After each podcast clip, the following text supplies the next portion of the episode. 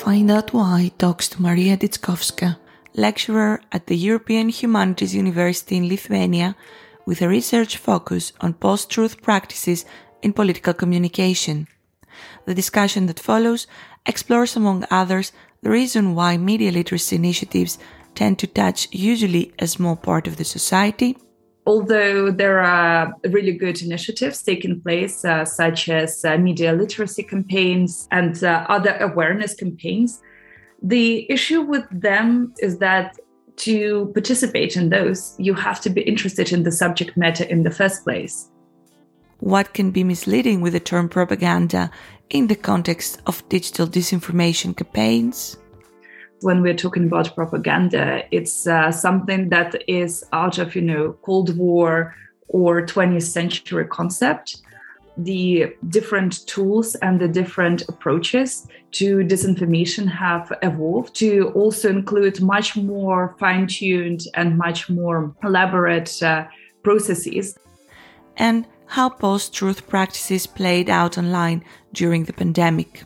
We see more people spreading um, theoretically incorrect uh, information or more conspiracy theories without necessarily acknowledging that they are acting as agents there.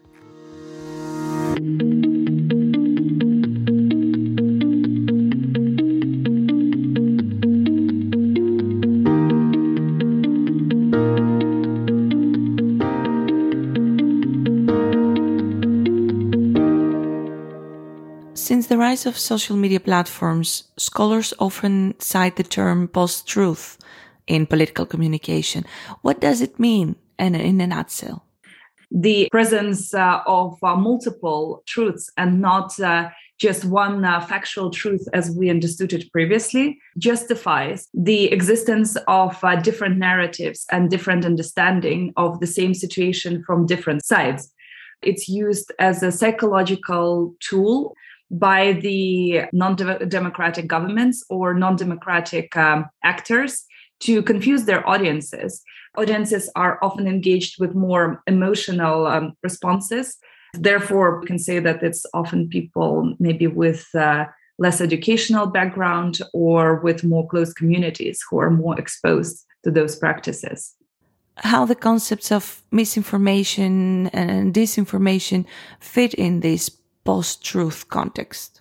Oftentimes, uh, what we see is misinformation, and misinformation is uh, done actually unknowingly by the people. In Russian, there is a big term, useful idiot, uh, when uh, people uh, spread uh, disinformation or articles, especially on social media. And uh, therefore, uh, they are acting as the agents, but they aren't contributing in a deliberate manner in those situations. What happens once the person realizes that they have just contributed to spreading the lie?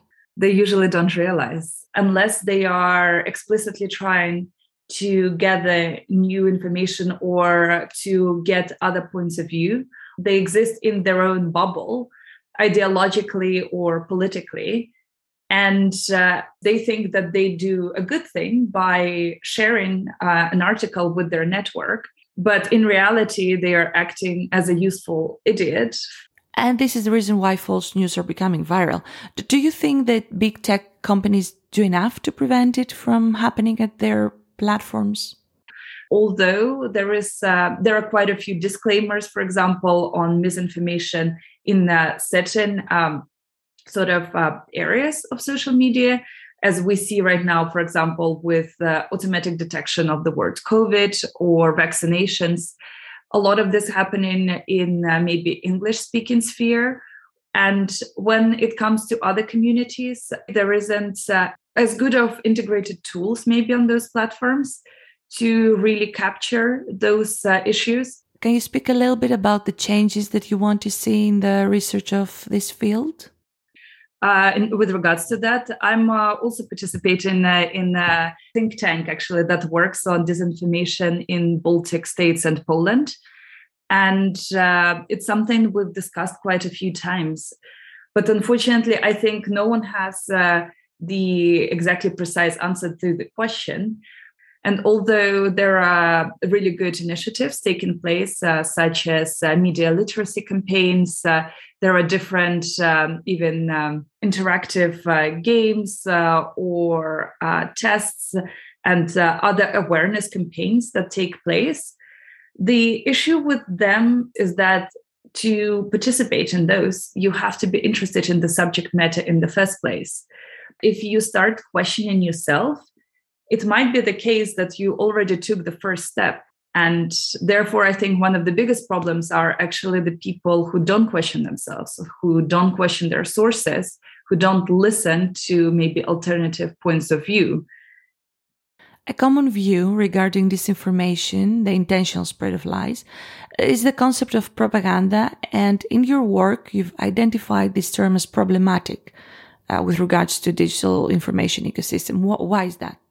I think the problem with the term of propaganda is uh, all those historical contexts that can be attached to it. When we're talking about propaganda, it's uh, something that is out of, you know, Cold War or 20th century concept. And it's also understood by something much more in your face and uh, often distributed by the official media. And I think today we can see the evolution uh, in terms of the access to different information.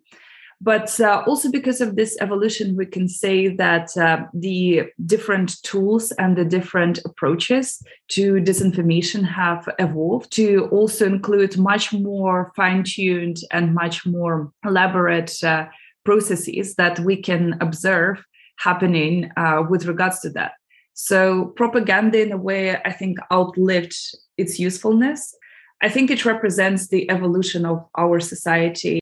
Speaking about the evolution of our society, how the post truth practices played out online during the pandemic. Let us talk about that a little bit. I think uh, post truth pandemic, I think it's, uh, well, pandemics in general, it's not something I think many of us are familiar with. Uh, before, you know, 2000.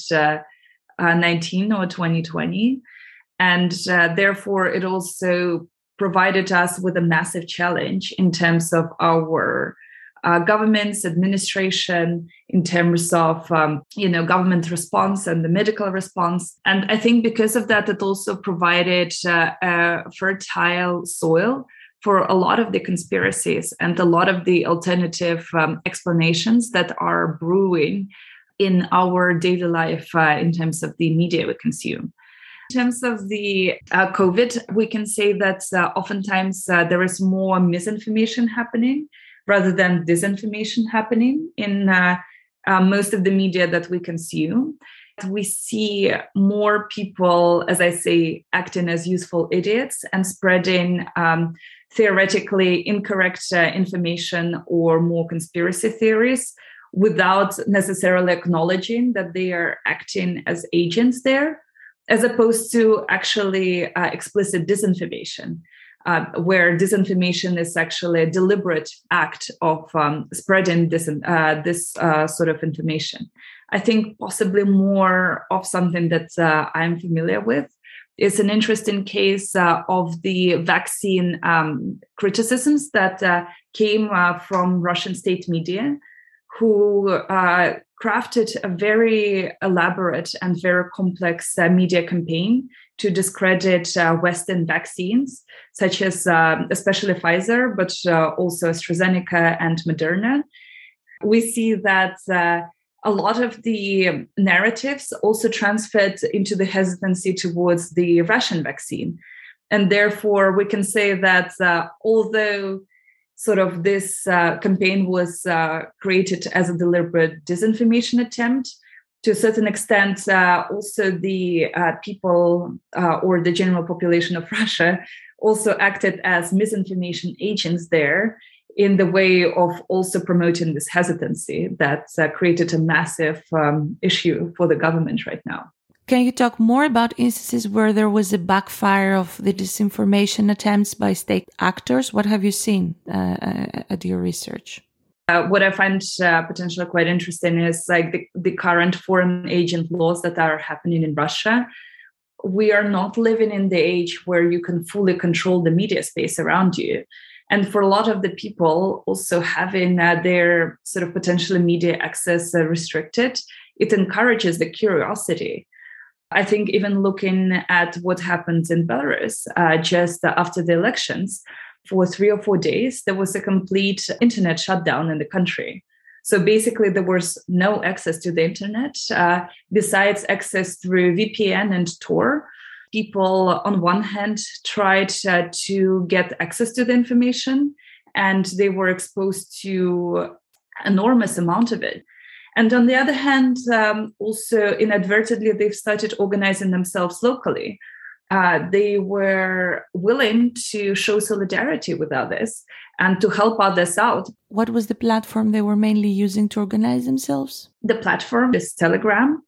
It's also an interesting symbiotic relationship between potentially what happened um, in Belarus and uh, the platform itself because uh, seeing a lot of the government steps maybe to de-anonymize people uh, who are using the platform the platform itself also took additional steps to make people safer there as a lecturer at the European Humanities University, your research interest is focused around your recent project. Can you maybe talk more about it for our audience here? One of the projects I did lately was focusing on the presentation of the Belarusian protests in Russian media. And uh, for that, I was actually analyzing uh, three different uh, groups of media in Russia pro Kremlin or state media broadly, as well as independent media and uh, Western media, Deutsche Welle or Euronews or BBC News. I was mainly interested in how uh, the same protests in Belarus were presented differently in the different types of media. It was a very detached representation of the protests in the Russian state media. I've observed a lot of the narratives uh, connected um, to very sort of stately, very legislative approach to the problem. And at the same time, the independent media might have been slightly more emotional, focusing a lot uh, on the violence and it was oftentimes also delivering some or more like personal stories uh, or giving the face to the protest. And therefore on one hand uh, you can say that it's uh, using more of an emotional response from their readers. At the same time it's actually sort of the opposite effect uh, from dehumanizing and giving a very detached representation of things and I think in that way, it's very interesting, uh, potentially also the psychological implications for different representation of um, events uh, in different types of media. This was Maria Ditkovska, a lecturer at the European Humanities University in Lithuania, and I'm Elena Giola for Find Out Why.